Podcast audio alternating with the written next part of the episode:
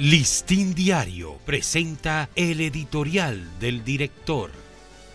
¿Qué tal amigos del Listín Diario? Este es nuestro editorial de hoy, sábado 5 de noviembre. A marchar, patriotas. Nueva vez, las fuerzas patrióticas marcharán hoy para alzar su voz en la defensa de la integridad nacional.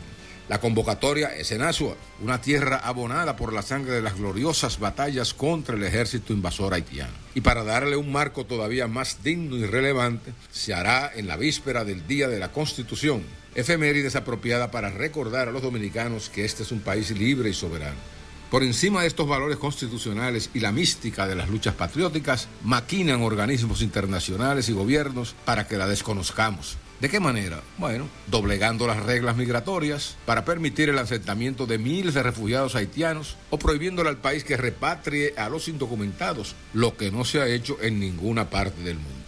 ¿Por qué debemos heredar el caos haitiano si no lo provocamos? ¿Por qué debemos aceptar mansamente que pisoteemos nuestra constitución en aras de una solución imposible y ajena a nuestro país? A la marcha todos. La nación espera eso de sus mejores hijos. Este ha sido nuestro editorial. Listín Diario presentó el editorial del director.